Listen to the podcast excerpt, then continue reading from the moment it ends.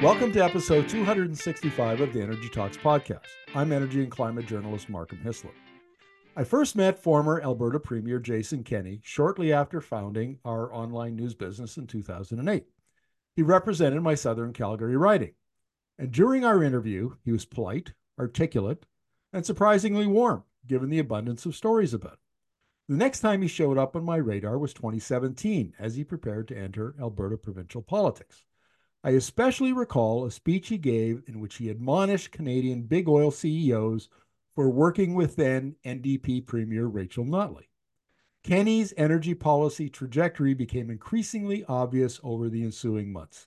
He was the defender of the energy status quo, the champion of the incumbent. No surprise, he handily won the 2019 election, in which energy issues figured prominently, at least in his campaign. Kenney spent the next three years tearing up Notley's energy and climate policies. My experts had praised those policies, so I defended her during her government and after. The new UCP approach was a disaster, in my opinion. How much of a disaster? Jeremy Appel has told the story in his new book, Kenneyism, released last week. Welcome to Energy Talks, Jeremy. Hey, great to be here, Markham. It's uh, been a while.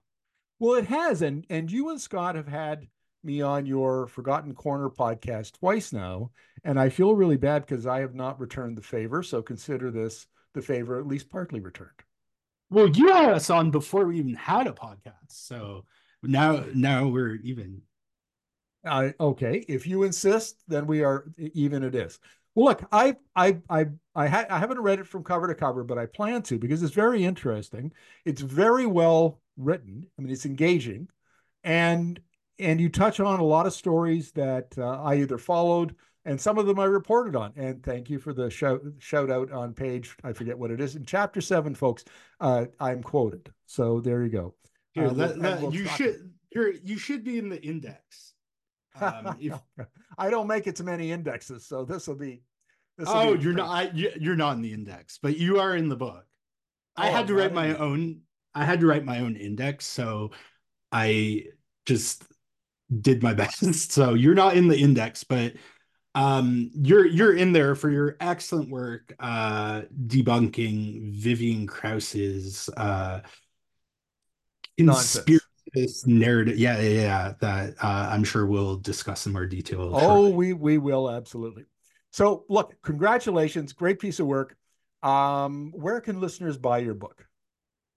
Uh, you can buy uh, my book wherever you buy books. Um, if you go to the publisher Dundurn Press's page for it, there's a tab you can hit that's uh, called Shop Local, and you put in your postal code, and it tells you your closest uh, independent bookseller that you that is either carrying it or you can order it too. Uh, you can also buy on Amazon if you live in some remote area. I would just urge people not to purchase it from Indigo. Of course, we understand. Um, let's start with the title and your take on Jason Kenney. What is Kenneyism? So Kenneyism is really a philosophy of what what what's called the new right. And it's really kenney's own uh version uh, uh, of that. So the new right when i'm talking about the new right i'm talking about um the right of ronald reagan and Margaret Thatcher and these people who Kenney uh, very much looks up to. And I think he would be quite flattered to be named in their company. That has two interrelated and on their surface contradictory components. One is an economic philosophy of, of neoliberalism, which I'm sure most of your listeners have heard of, that essentially believes that the market is the best means of delivering services to people and that the government's responsibilities, things like welfare and education and, in, in healthcare, uh, to the extent possible, should be offloaded onto the private sector. And then citizens become customers, really purchasing services, right? And, and I mean, uh, neoliberalism in education i mean in higher education i mean you see that with the price of tuition constantly going up and government grants getting cut everywhere in canada but in alberta alberta is unique in having charter schools which are essentially publicly funded but privately operated schools um, which tend to have smaller class sizes. They can turn students away and um, are much more specialized in, in, in, their focus. But we're, we're not here to talk about education, but that's an example of neoliberalism. Now, the, the, the, the, the flip side to that is neoconservatism, or I've, I've heard it referred to elsewhere as neo-Victorianism, which I think is actually uh, a really good way of describing it that sort of avoids the confusion of um, having saying that the modern right is both neoliberal and neoconservative, right? But but it, neoconservatism neoconservatism is more of a social philosophy that while neoliberalism focuses on individualism and is about breaking down national borders for international trade and um, is focused on sort of uh, individual liberty. It's libertarian. Neoconservatism is more collectivist.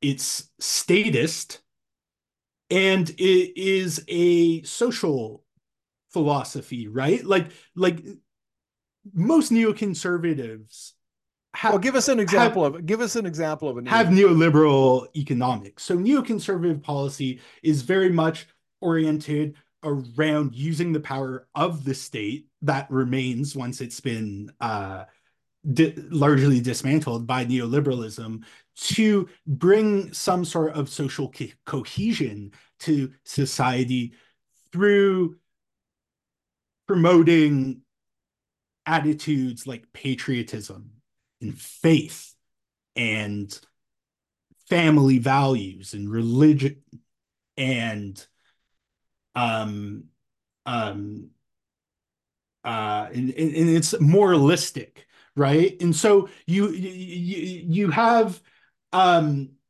uh example for example the religious right is very much uh, oriented in this neoconservative view that seeks to use the state to uh, promote this like uh, strong family values uh, um, um, uh, set of policies that Kenney was long an advocate of things like making sure that the definition of marriage doesn't include gay people or legislating abortion, which I, I heard a recent interview with Kenney with, and he's still like, we need to do something about abortion, which uh, wasn't saying. Uh, well, you know what? I, I knew a lot of I knew a lot of Kenney's uh, uh, associates uh, in Southern Calgary, and they would have been the, uh, you know, that social conservatives they referred to themselves as, and they they they believed that Kenney was one of them. They they participated with him. They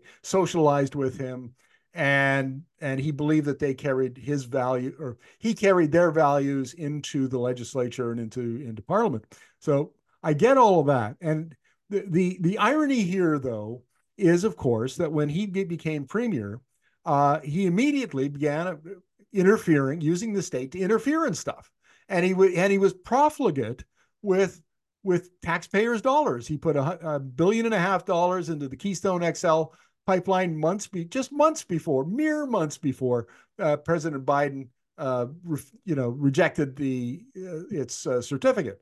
He he canceled uh, Rachel Notley's rail, uh, oil by rail contract that cost two and a, almost two and a half billion dollars. I mean, these are really large numbers, even in Alberta, for crying out loud. And he did it without even so much as blinking. And he and he rationalized it in the press and in the public. And I have a hard, I have a really hard time uh, squaring the idea of a neoliberal or a neoconservative or a social conservative, any of those, being so cavalier with public dollars. Well, but that that is part of uh, the neoconservative aspect is using the state to essentially put its thumbs on the scale for this uh, moral order that um, people like Kenney perceive, which is and and and and my, my my point to talk about these two concepts and how they interact is to highlight how the new rights politics is based on strengthening both state and corporate power as a means of locking in traditional power relations right? And so i think when you understand that it makes sense that he would be so profligate when it comes to the oil and gas industry and that the logic of the market just doesn't apply there because it's then it's like it's it because the goal isn't to uphold the free market it's to uphold the power structures that are created by the the the free market traditionally.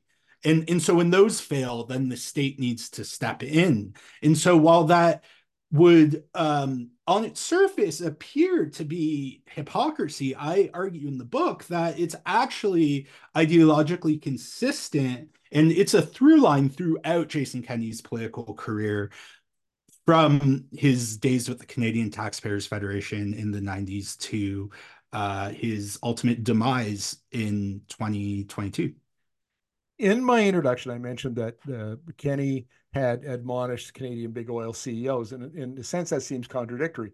But the context here is really important because in 2014, 2015, five oil sands CEOs met with five uh, environmental groups, and Tzeporah Berman represented the environmental groups. He was co-chair, and Dave Collyer, formerly of CAPP, was the um, uh, the CEO's co-chair, and they cut a deal. And that's how we get in Alberta the 100 uh, megaton uh, oil sands emissions cap. It came out of those negotiations. It didn't come out of Leach's uh, uh climate uh, consultations. It came out of out of that. And the, what that did was set off a civil war inside the Alberta oil patch because the other companies, and there were many of them, and the service sector and the finance sector felt that the oil sands CEOs had sold them out they had agreed to things like carbon pricing that the other companies had wanted absolutely nothing to do with. And so this was, I remember interviewing uh, Tim McMillan when he he was uh, CEO of, of CAPP and, and talking about this and the the tension in his voice as he made it very clear that neither CAPP nor anybody else but those C companies cut that deal. They were at the table. Nobody else would. Nobody agreed with it. And so my point is, as Kenney comes to the table, he represents not the big established interests at that time. They he saw them as illegitimate. They they were sort of rogue NDP supporter, you know, using that to get the protect their own interests, and he opposed that. He was supported by the other players in the patch, and but then once those CEOs were gone, which by 2018 they were mostly all of them gone, he very quickly circled back around and brought the oil sands companies into the fold, and everything was all hunky dory uh, in in Kenney's world, and especially by the time he became uh, became premier. So a long-winded way of putting some context to our conversation. Right, and it's worth noting of those uh, oil and gas CEOs who stood up on stage with Rachel Notley and Shannon Phillips and Tzeporah Berman and many others to introduce Alberta's climate leadership plan. Not long after, only one of them was left, right? Like this was the the uh, the the boards um, weren't on board for this and uh, orchestrated coups essentially to to get rid of these uh, these CEOs that I think in today's language they would probably deride as being woke or you, you know what? I, I have had a number of occasions since I published uh, those stories in like 2018 I have had a number of people say Hislop that never happened. You're a liar. That there, there's no way those CEOs met with those environmental groups, despite the fact that I could point them to a 2016 uh, issue of the Suncor uh, corporate magazine in which Ed Whittingham was one of the executive directors, and um, I forget the uh, Suncor VP's uh, uh, name offhand. Oh, I, I, know who you're referring to. They wrote a Globe and Mail op-ed together, I think. Yeah, I mean it was mm-hmm. there in black and white, and the, not even that. It was all lies because the power of the power of narrative and the power of well of, of narrative in Alberta politics is so powerful. You cannot hold contradictory thoughts. You can't hold complexity is not necessary. Is not desired in Calgary. It's groupthink, and that's how people like Brett Wilson, who's dumber than a bag of hammers, that's how they get to be thought leaders is they they have all the depth of a meme a facebook meme but they just keep talking about it over and over and over again and everybody can sit around and and that's why a lot of the policy discussion in alberta has the depth of a, a conversation in the back in the back booth at tim hortons. Oh yeah I, I mean absolutely. And i also talk about the media's role in in this book. And it's not a book of media criticism of perpetuating this dumbing down of our political discourse. I, of course, only arrived in Alberta in 2017, so I don't really have uh, the as as long uh, point of reference as you might. But um, I, I, I mean, and reporters did a great job holding Kenney to account as premier um, at various outlets. But the range of acceptable opinion in the pages of the Edmonton Journal and Calgary Herald, and um, also uh, on on television, on CBC panels and CTV panels to a lesser degree, is uniformly right wing. I mean, you had Licia Corbella, uh, who is a member of the UCP, writing columns about how great Kenney was, and I, I actually, in the midst of a I, campaign, in the midst of a campaign, yeah, and uh, but I, I actually don't have a problem with columnists or even reporters, frankly, getting active in partisan politics and uh, exercising their rights as citizens. I think that's actually a good thing. The problem with Corbella is that at the same time, she was saying, I'm just a totally neutral observer here. And I think Jason Kenney is great, right? It was her deception of that. And the fact that, I mean, there are are no left-wing columnists at the Calgary Herald, but if if if a reporter was found to have joined the NDP to vote in their leadership race, they at very least wouldn't be allowed to to to write about it. They would have been they would have been shuffled uh, out the back door yeah. uh, at the the uh, most convenient moment the earliest convenient moment. I want to talk about uh, ezra levant and ethical oil uh, because this is you mentioned this as uh, kind of the intellectual foundation for a lot of the what goes on in alberta today. And and i have a, an ezra story that i'll relate after you you give us maybe just an overview of the role that uh, you know the the little cherub played in in this discourse. Well, I believe the book came out in 2010 and it was it was a it was a big hit. Um I mean even the Toronto Star, which is, you know, sort of Canada's progressive newspaper, at least the closest thing to a progressive newspaper. It was at that Canada. time. Yeah.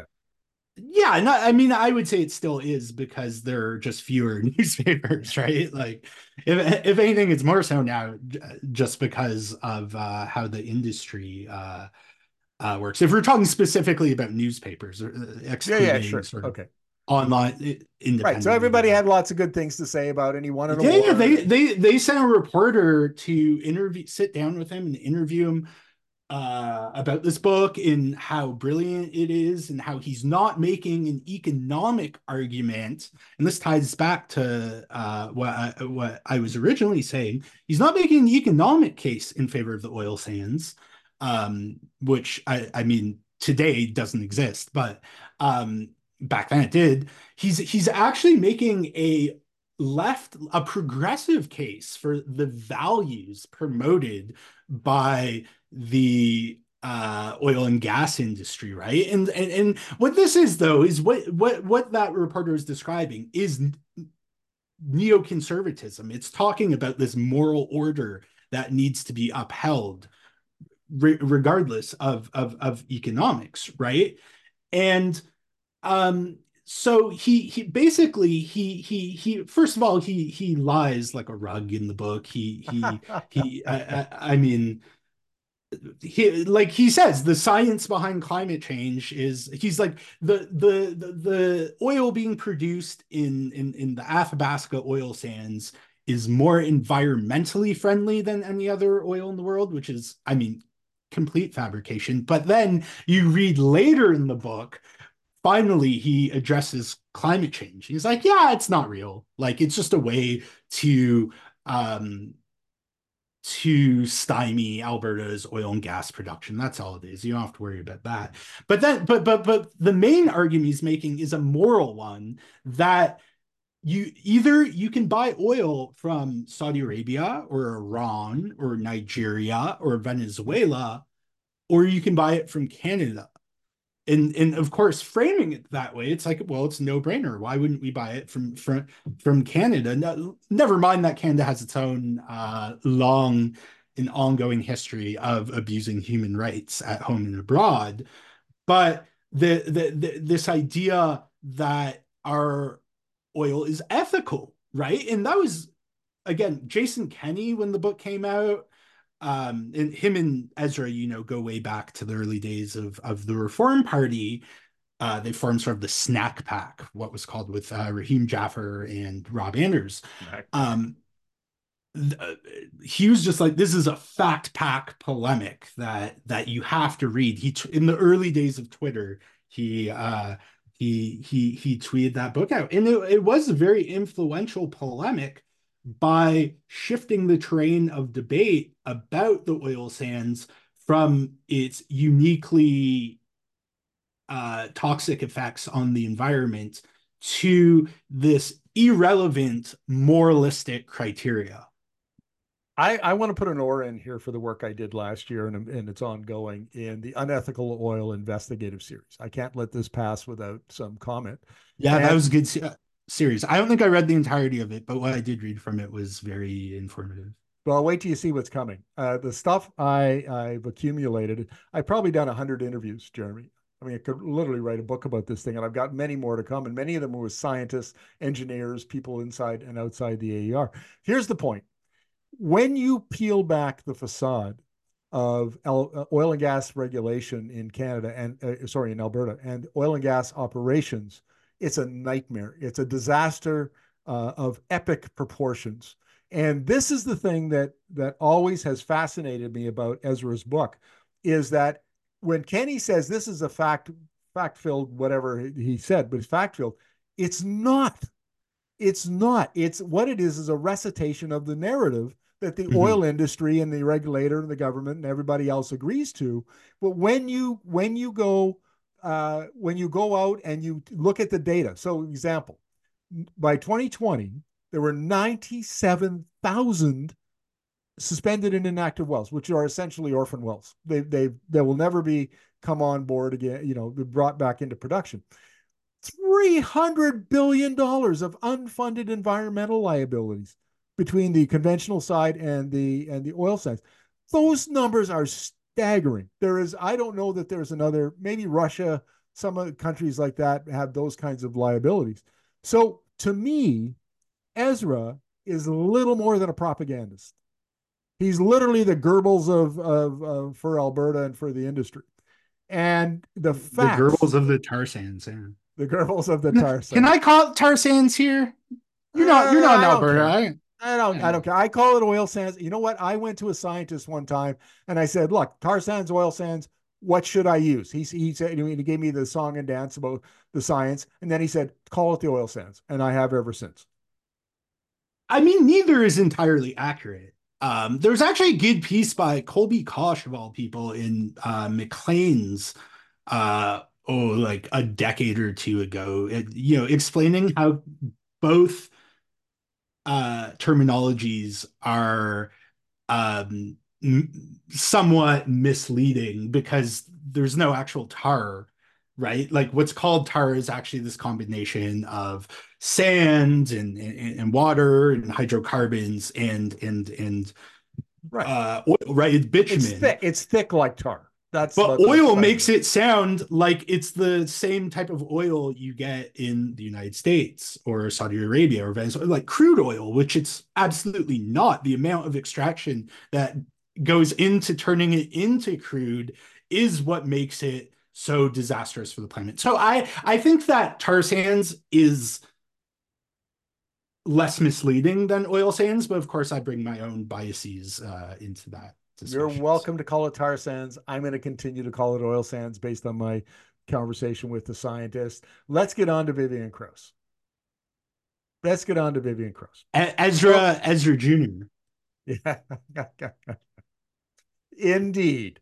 Uh, so look, uh, so she comes on the scene in 2011, somewhere in around there. She writes some blogs, and she she what she did, uh, according to Sandy Garossino from the the Observer, is she went online and and there are searchable databases, and you can find applications and you can find grants, and they're all tracked through this U.S. big U.S. database. And so she found these things, and and so, and there was you know and and she misinterpreted them and she mistook them for other things and she came up with these hundreds of millions of dollars numbers and her point was her argument was opposition to the Alberta oil sands is being funded by Americans by activists and supporting activist Canadians like Tzeporah Berman and indigenous groups and so on. But mainly she her focus was on the Americans. So it was foreign activism that was damaging Canadian, particularly Alberta interests. And which is which is really picking up where Ezra left off, right? Yes, because that's exactly right. Yes. That this entire that right for Ezra, the entire narrative around climate change is being used to by this international cabal of environmentalists to single out poor innocent Alberta Right. It's and the, to com- distract the, com- from... the communists are coming, and they're coming in the form in the guise of climate activists. Yeah, and are but at the same time, these communists are being funded by uh, billionaires, right? So well, billionaires foundations whose kids maybe you know are not don't care that that oil was the basis of the of the uh, Rockefeller uh, Foundation. Anyway, so uh, Sandy wrote a piece on 2014, 2015, somewhere around there on Vivian. And Vivian's work was the, the basis for uh, Stephen Harper's crackdown on, you know, he went and he got the CRA, Canada Revenue Agency for our American listeners, to crack down on charities and audit them. And they never found anything. I mean, literally, it was a just cost the charities a bunch of money to get audited. And and he, he they were looking for evidence of receiving found uh, foreign uh, foundation money and so sandy wrote a piece 2014 2015 and and um, vivian suter sued her and, and the Observer, and they didn't. BC didn't have anti-SLAPP legislation at that time, and so the lawyer said, "Sandy, you can't write anymore. You can't." It was a very effective way of freezing investigation into what Vivian was up to. And by this time, she's the darling of the oil patch, and she's she's flitting around Canada, giving talks and being paid fees to do this and uh, on yeah, on. she by her own admission, she was funded by the oil and gas industry uh, largely for a period of a couple years. And uh, yeah incredible example of the the mechanisms of the state legal processes being abused to silence critics. And uh, oh but we're only getting started this the, yeah, we're sorry. only getting started because and this plays a big part in your chapter seven which i thoroughly enjoyed uh, so let's just finish up the story. So in 2018, I come along and I'm making fun of Vivian. You know, I just I can't believe the stuff she's saying on Twitter, and so I do go do a 9,000 word investigative report. And the important thing for me is I don't go into the finances. I go talk to the people who are receiving the money. And Tzeporah Berman tells me on the record, over 10 years, the Tar Sands campaign received only $40 million. On the record and and uh, so f- roughly four million dollars a year. And in 2015, when when Notley brought in that climate leadership plan, the foundations looked at that and said, "Well, that's all we wanted. All we wanted was Alberta to implement a climate plan. They've done that. Our money's drying up. We're going to go put it someplace else." And so after 2015, literally maybe well under a million dollars when it was still going to fund that that kind of work. It had petered out to nothing by 2015 at the absolute latest and frankly, they had the right, the moral and the legal right to dissent. And I defended that over and over again. That even no, didn't matter where the money came from. Tzeporah Berman and every activist had the right to oppose the oil sands. And if the oil sands didn't like it, they could make a better argument. So, and you've done a good yeah, job. Well, yeah, and I interviewed Tzeporah for the book, and I think it was one of the best interviews in the book. Just uh, I admired her her candor because, um, firstly, uh, she uh, feels that her work with the oil and gas industry that was facilitated by the NDP was essentially a waste of time. That that we're in a climate emergency, and the policies that she is I mean, she has some mixed emotions, I think, because she is proud of bringing a carbon tax to Alberta, a cap on uh, emissions from the tar sands. But she said ultimately, if it's being used for cover to extract more from the tar sands, what good is it? I mean, we're in an emergency, and and and um, but also, yeah, I mean, one thing she said, right? Because of course, Kenney picked up on Krause's theories as he was gearing yes. up to take on Notley in 2019. And then Rachel Notley, on very close to the eve of the 2019 election, said, Yeah, I think Vivian Krause is on to something. Um, so um, that was shameful, you know, by the way. That was it was it was absolutely gross. And uh, I expect the Alberta NDP to keep making uh, similar mistakes by uh, trying to position themselves as actually we're the we're the real champions of this this decaying industry. Uh, but um she said right? And so there were two two strategies kenney took right? Was the energy war room and the inquiry into this conspiracy theory outlined by vivian krause Right, but you got we got to provide some context here because our, our, American listeners are, or listeners outside of Alberta are not going to uh, understand what you're saying. So, in the what he promised in the campaign was that a there'd be an, a public inquiry, like an official legal public inquiry into Vivian's allegations. That's that's one. He also committed thirty million dollars per year to create what he called the Alberta Energy War Room, which would provide quote unquote rapid response to inaccuracies in social media and the media and so on. Uh, so that that's the context that Jeremy's talking about. Yeah, yeah, exactly. And so Porter told me she was uh, like, "Hey, if if Jason Kenney wanted to know uh, about the extent of foreign funding of tar sands campaign, I mean, he could have called me. I, I I would have told him just like she told you, right? Like here it is, four million dollars a year. They didn't right? want to know. It was meant to be a political club. right. Oh exactly. Just, yeah. it, it, it was an effort to portray for Kenney to portray himself as this defender of the interests of this besieged Alberta that is under attack by a, a, a, a, supposedly hostile government in Ottawa and uh, uh, this alien uh, socialist government. I, am using scare quotes on socialist.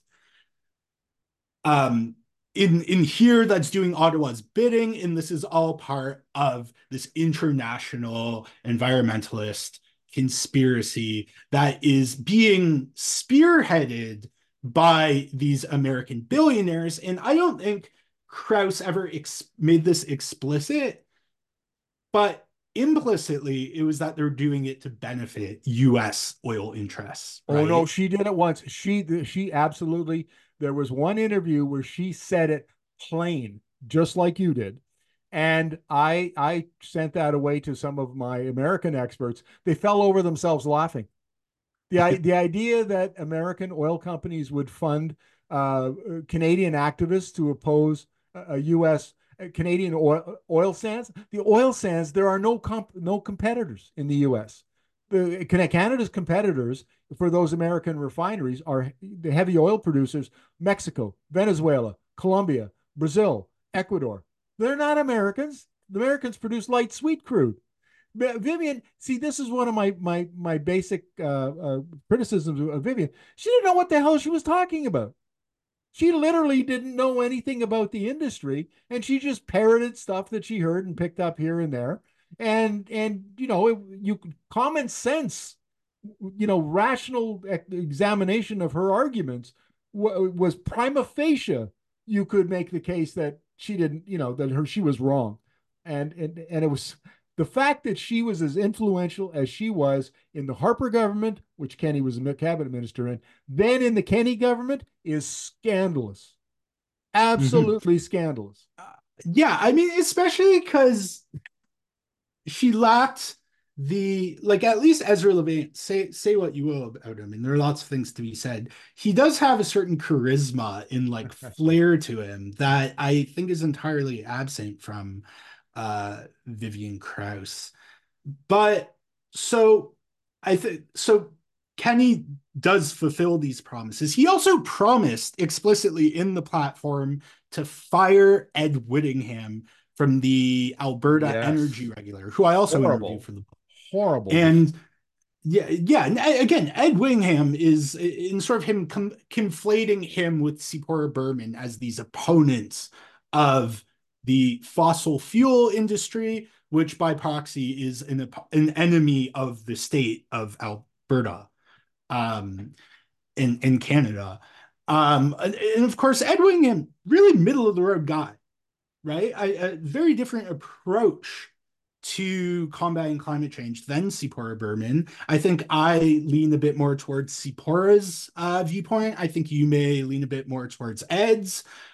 But I mean, he's not like he, this depiction of him as this radical, uh, no more pipelines environmentalist is just so fictitious. I mean, his entire thing is working together with industry, which Tzeporah experimented with a bit with, but that wasn't her comfort zone, right? Her comfort zone was, uh, you know, taking to the streets and, and, and doing direct action. And Ed was much more comfortable sitting in boardrooms and, and, and trying to get oil and gas companies to reduce their emissions. Uh, Tzeporah was, uh, and she's told me that she's she was an activist who who participated in the process to try to make change. She became disillusioned. That that I think that's the biggest thing. She said she became she came to believe that the oil sands companies had no intention of following through with their commitments, and that really it was all a, a charade, and we they just didn't have time to do to play around those games. Whereas Ed Whittingham said, "Look, we made a deal with the oil sands CEOs because Ed was one of those five executive directors. He said we agreed to support methane emissions reductions. We agreed to support uh, industrial emitter uh, carbon pricing. And we agreed on that 100 megaton emissions cap, and I will stand by my handshake. I have a lot of respect for Ed. And when when uh, Kenney went after him publicly and called him, you know, radical and and all of the the slurs, I mean, he defamed him wildly. I would have I would have sued I would have sued J- Jason Kenney from here to Pluto, uh, and he deserved to be, and and Ed deserved to be defended far more than he was. It was shameful the way he was left to hang out and twist in the wind the way he is. But Ed stood on his principles. He said, "I agree to that. We're going to go ahead with what I what I agreed on." So that's my take on it. Yeah, and and but but the the and he repeatedly attacked Tzeporah and Ed personally throughout the campaign, just vilifying them as an example of the NDP's radical environmentalist agenda, despite the fact that they were there because they could build a bridge or were thought they could build a bridge between industry and activists. And um, I mean, Tzeporah got it way worse than than Ed. I mean, she was physically assaulted at the airport in Edmonton, um, and spat on, and um, and, and and you saw these attacks the way they percolated through Ezra Levant's media outlet, and then to Vivian Krause, and then to Licia Corbella, and then to Jason Kenney, who's just talking about what he read. Like, is it right? It wasn't coming from him. It was just coming from his friends in in, in, in it was media. in the it was in the air, man. You, you know, the air that yeah. he breathed, it was everywhere. But right. I, I people make, are saying, right? yeah, Jeremy, I want to make a point here because American our American listeners are going, yeah, this is a lot of inside baseball in Alberta politics. I mean, really, what do I what what do I care about here? The point is that the power of government, the power of the political parties and the political process, the power of the media was harnessed to to conduct def- defamatory campaigns against Tzeporah Berman, the most, as you say, Ed Whittingham, and others. That was utterly shameful utterly shameful in and and Shannon Phillips, who was the um, Minister of Environment and Parks under the NDP government that Kenney defeated in 2019, who was stalked by Lethbridge police officers. Who, right? Oh yeah, she represents a. Uh, I guess what Americans would call a district in Lethbridge, uh, Alberta's third largest city in, in southern Alberta. Um, and yeah, and surveilled by police for and again, the the Alberta NDP wasn't doing any radical environmentalism at all. And but even that in, in, the, that was seen as a bridge too far and was sort of part of this narrative that Alberta is under siege um by very much very much a populist kind of strategy yeah. to whip people up, make them feel like they're a victim. To victims, if you have a victim, you need a perpetrator. And so Ed Whittingham and Tzeporah, uh, you know, were were handy uh, whipping whipping boys and girls. Mm-hmm. And that's another key aspect of uh, Kenneyism too. The the vilification of his anyone who sort of stood in the way to this vision of prosperity he had, and what um, what's called authoritarian populism, which is this sort of populism from above that Margaret Thatcher really uh, exemplified, that takes these these these this this sense among the population that things are fundamentally broken in this disenchantment that is real and is justified. I mean, there was, I mean, the people were losing work in the oil sands and and CEOs were still making good money. And, and and but giving form to that in a way that justifies the larger political project that is fundamentally elitist. So you're raging against elites in service of policies that benefit elites right and and and so that's why i don't really see a big difference between this the the, the sort of conservatism of ronald reagan and margaret thatcher and jason kenney and that of donald trump or danielle smith right it, it, or, or, or, boris johnson i i mean it all serves the same project in in, in my view but yeah, um sure but maybe we should talk a bit more about the the sort of the war room and then the inquiry. Um, yeah, let's let's talk about the inquiry because that there's a direct tie into Vivian Krause. So yeah. 20 as uh, Jason Kenney gets elected, he he he calls this public inquiry. He appoints uh, uh, Steve Allen, who's a prominent forensic accountant, uh, forensic auditor out of Calgary to head it. So as we colloquially call it the Allen inquiry. And and they They have a two and, and a, a UCP donor. Yeah, yeah, yeah. UCP donor. So he's big. He's a wheel in the party. And specifically, and, I'm sorry. I this is your show, and I shouldn't interrupt you, but yeah. I just because specific. I just think this is interesting. Specifically to the campaign of the justice minister at the time, Doug Schweitzer, who appointed him to this role. So this was uh, sort of one of many uh, cases of dubious ethics under kenney's gotcha tenure. We'll we'll permit that intervention because it added materially to the story. Okay, so the inquiry, I call it a kangaroo court in a couple of columns because that's exactly what it was. They had written, they had basically written the decision already, and all and all poor old Steve Allen had to do was go out and find the uh, was find the uh, the uh, data to support the conclusion that they started at the beginning of the, the inquiry. They didn't hold any public uh, meetings. They commissioned three studies that were so bizarrely ideological. You know, Marxists and communists were running amok in Alberta, and and and Alberta was a, a target yeah. and a victim. It was. Uh, she just, said watermelons, right? Oh, I was that it? I don't know. Yeah, well, because they're they're it's it, they're green on the outside and red inside, right? Oh, there we go. I I'd forgotten yeah. about that. So the point here is that Kenney's Kenney's Alberta during 1920 2019 uh, to 2022 when he got turfed, it was basically a hothouse of insanity. And Danielle Smith is worse, and which is why we we tend to think of, oh, Kenney wasn't that bad. Oh, yes, he was. And on the end, and I, I also don't think Danielle Smith is worse. Oh, I, okay. Grist for another conversation, my friend. Let's stick but, to the facts at hand. So, anyway, what happened was finally he got had two and a half million dollars to do the inquiry. Then he got another million dollars, and then he got extensions and extensions. Finally, he reports. Jeremy, tell us what he reported. Uh, turns out that um, these environmentalists were exercising their right to freedom of expression on an issue that they care deeply about.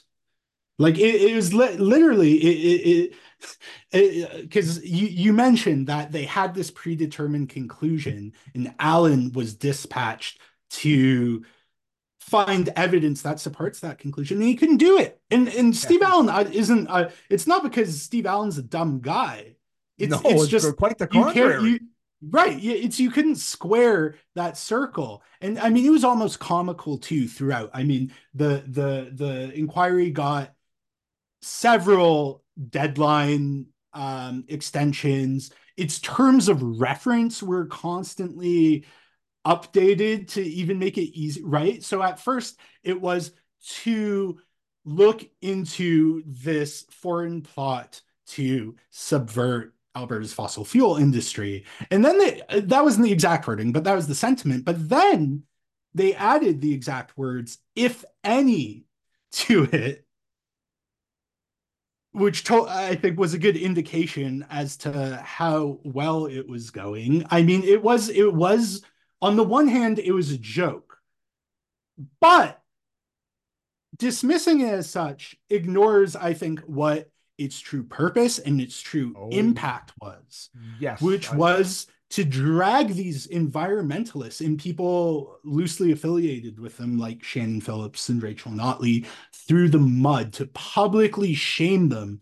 And at that at that point, it didn't matter what conclusions the Allen inquiry reached. And Sandy Garossino wrote a very powerful piece telling Kenney to like take it back take back all the smears you made against these people who are just doing their best doing what they thought they could to address one of the most uh, pressing issues of our time.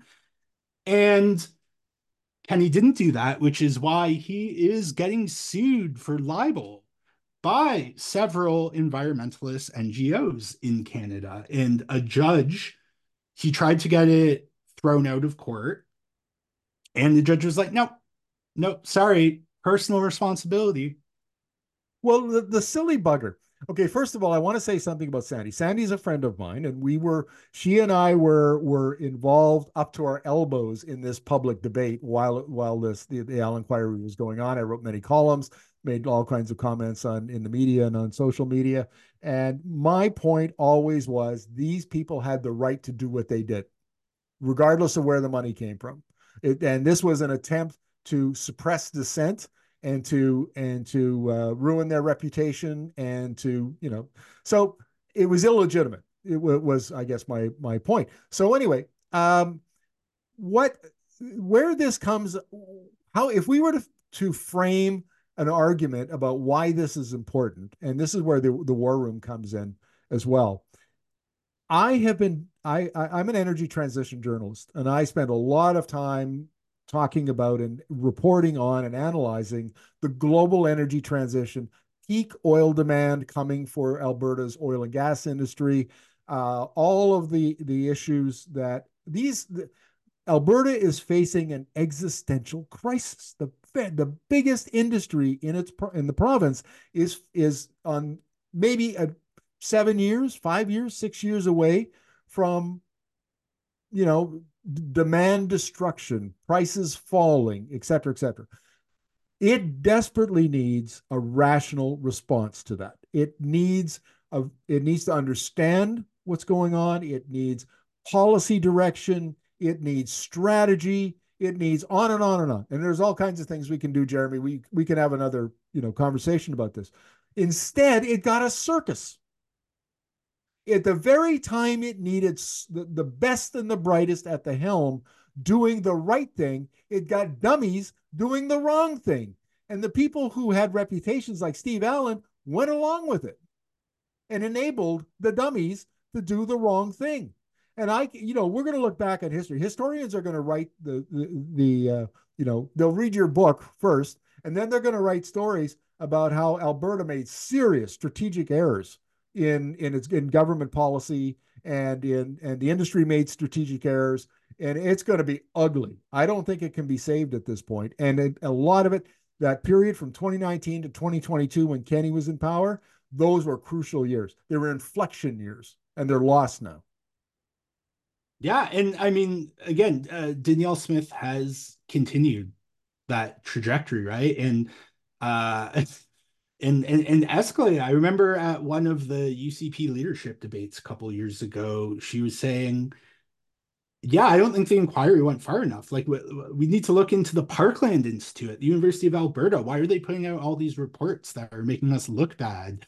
right and and of course with her moratorium on renewables which i believe is now over or will be over within days I mean, there's a there was an opportunity for Alberta to pursue this transition, and no, the NDP, uh, and you might disagree with me on this, didn't do nearly enough to facilitate this transition. Oh, Jeremy, Jeremy, Jeremy, do you not remember when the NDP blackballed me because I I published a column called Ener- "Rachel Notley's Got No Energy Game"?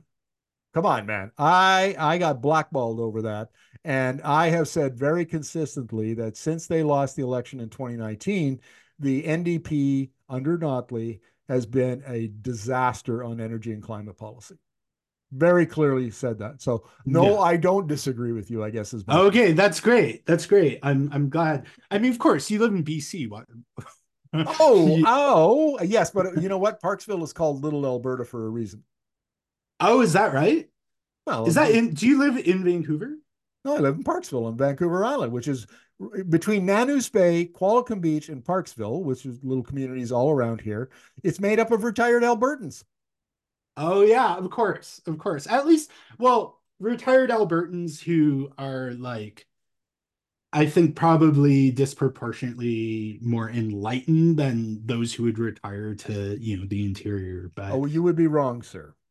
Oh, is that right? Okay. You would be wrong. Well, nonetheless, anyway, nonetheless, the, the yeah, the, so so where are we going to go from here? Because the uh, uh, maybe I'll make this point. Danielle Smith is not electable. Uh, not well, she wasn't elected. She was chosen because Kenney got turfed. Danielle Smith can't become premier without Jason Kenney. Would you right. agree? Of course. Of, of course, and and and frankly, Jason Kenney couldn't become premier without Rachel Notley.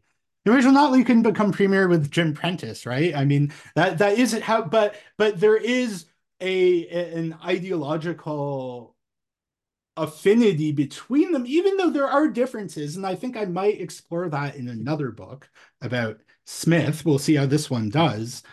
But um, absolutely. I mean, uh, what what Smith is doing now on, on on various fronts, but let's focus on the energy file because that is what the show is about.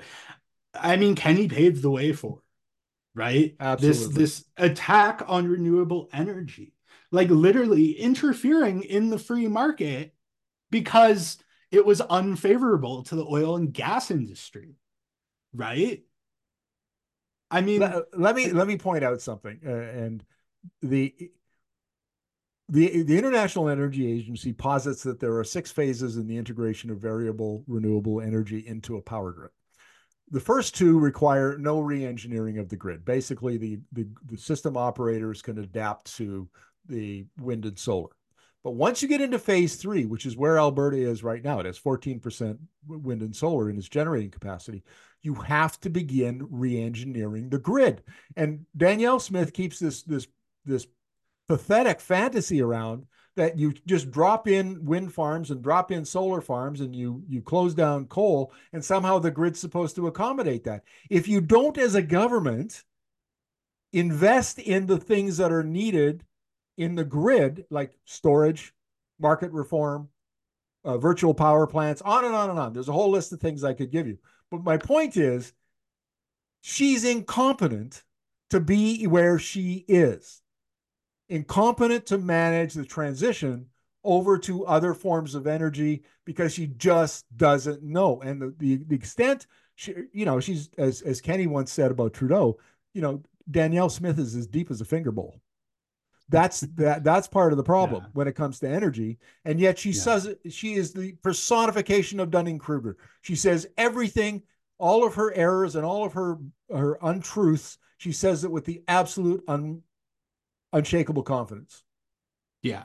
But and I but yeah, and I think Kenney has this because Kenney, by all accounts, everyone I spoke to knew him. Brilliant guy.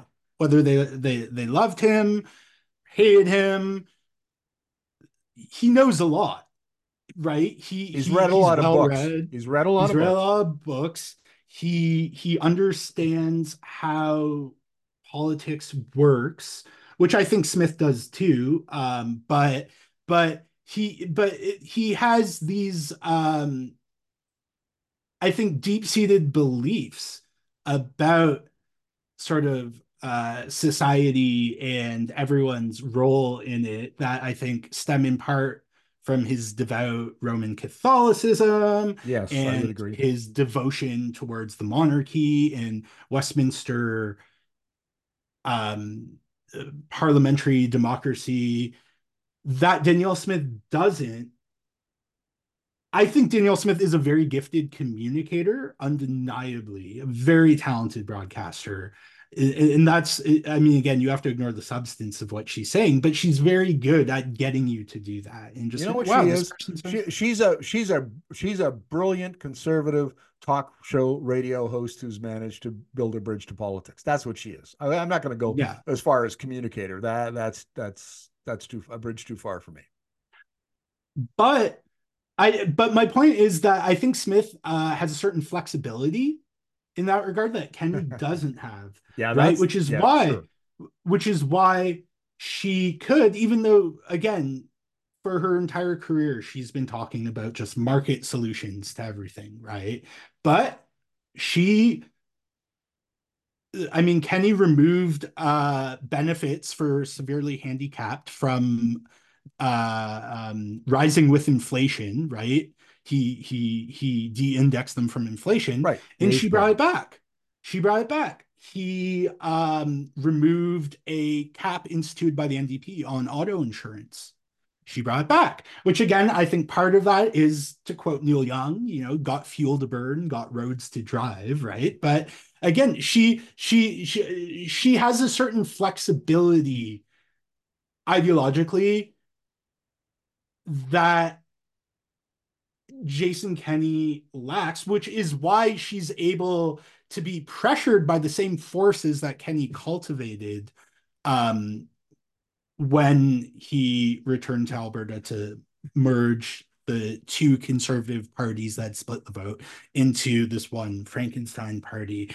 But I think that there's also some hope there because I think that she can, if there were a mass movement of of the left that rivaled um, the this far right populist movement embodied by an organization called Take Back Alberta, which we don't have time to no, get into. But if you want to learn more, I wrote about them uh, in a piece for Jacobin last year that uh, was quite well received. Um, that I think that is her weakness too, this flexibility. And and while she is part of the same project as Kenney, and she is fulfilling the logical conclusion of a lot of what Kenney did, I I I I do think that this this lack of a firm root in uh these like institutions belief in these institutions of power that Jason Kenney has could be her weakness. Uh, that's a very interesting thought, and um, I'm not sure that I have a, an answer to it. Aside from, I think you're right. Uh, Danielle Smith uh, is quite prepared to throw uh, democratic institutions, various institutions, under the bus when it's convenient for her, because she's a libertarian, right? She believes in the primacy of the individual. She believes in the, and because and by extension the primacy of markets. So I get that. And and Kenney, you're you're quite right. He is more of a uh, he has he's invested in certain institutions like the monarchy and and some of the things you you mentioned. The the problem is, and we need to pull back. You know, we've got to wrap up our interview here uh, before uh, this goes on for hours. But we need to pull back to the 35,000 foot level and say, where is the world going and how is Alberta responding to it? And is the leadership, the political leadership that Kenney laid the foundation for and that Danielle Smith is is taking up the gauntlet, is it adequate to the task, to the challenge of clean energy and the challenge of China as the big champion of the global champion of clean energy? Is it up to it? Are they up to it? And the answer unequivocally is that they are not. They're absolutely yeah. I mean, and I mean that's an understatement, right? Because it's not that they're just not up to the challenge; it's that they don't recognize the challenge and are actively working against efforts to address the challenge. Yes, I, I would agree wholeheartedly. Well, you know what? Here's the thing. So Danielle Smith is not a deep thinker. I mean, she's not she's not out reading uh, IEA reports or Bloomberg NEF reports or even OPEC reports. She just picks stuff up here and there and, and everywhere. Maybe she gets briefing notes from the Department of Energy once in a while. Well, we know she, we know what sort of websites she she likes to read uh, based on her old newsletter. Um. Sure, but you know where where what she did is during the World Petroleum Congress in uh, in Calgary in September, is she hung out with the Saudis uh, Ezra Levant, eh, were he being intellectually consistent, would be appalled, right? Because the Saudis are the big enemies in Ezra's view. But no, uh, she hung out with them and she explicitly adopted their slow energy transition narrative, which then was expressed in their World Oil Outlook 2045 that came out a couple months after that. So she she has allied Alberta with the Saudis and with OPEC plus. Right, because like like another right wing uh, talk radio uh, figure, uh, Joe Rogan, I think her views are just whatever the last person she spoke to is, and she surrounds herself by, you know, the King of Saudi Arabia, these far right, um, you know, parents' rights anti-trans activists. David Parker um, from Take Back Alberta. Yeah, yeah, exactly. Tucker Carlson, right? and so she adopts their framework, whereas kenney does have like deeply rooted convictions. And so I think that although I don't think in power the difference between them has been very distinct. As as individuals, if I could psychologize a bit, I think that is the main distinction that that that that Kenney is very well read and has these firmly rooted beliefs and this respect for institutions of established power that Smith doesn't. Like I think if we're if we're looking at this sort of conservatism as a spectrum between neoliberal and neoconservative, Kenney is closer to the neoconservative point on the spectrum and Smith is much closer to the neoliberal. But when she comes to power, you see her doing a lot of uh, again neo conservative social engineering around transgender people in schools, around clean energy, around um, COVID responses, um, pandemic responses, public health.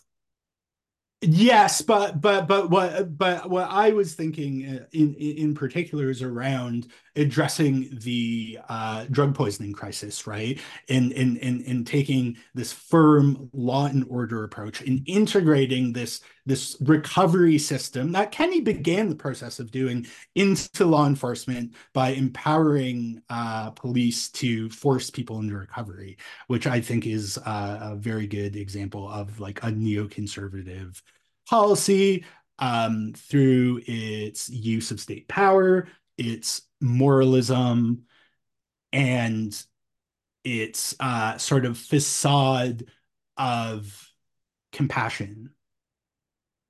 Uh, let's wrap this up, Jeremy. I, listeners, I would say that you know, if you're at all at all interested in Alberta politics, and particularly where it's going in the next year or two. You need to read this book because it lays the foundation for understanding Danielle Smith, understanding modern Alberta, because Alberta today is not the Alberta of 10 years ago. It's not the Alberta that I lived in when I was in Calgary from 2000 to 2010. It is a very different place.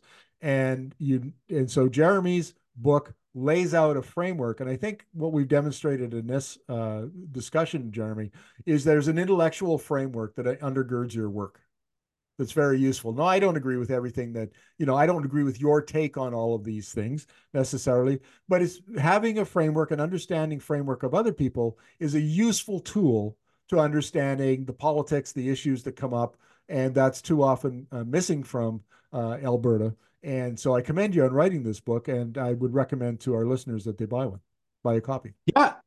Uh, thanks so much for having me, Markham. Uh, it was great to uh, talk about this with you. I'm still very much struggling with uh, you know, talking about this entire book I wrote in like focusing on specific aspects just because there's so much that's like interconnected um, in all these talks. But I uh, greatly appreciate you keeping me on track. Well, we'll have you back for sure, uh, and we'll uh, we'll maybe talk about some of the political philosophy that underlies the Smith government because that's still something that I'm interested in pursuing. And uh, say hi to Scott for me. Oh yeah, we'll do. Take care. Bye.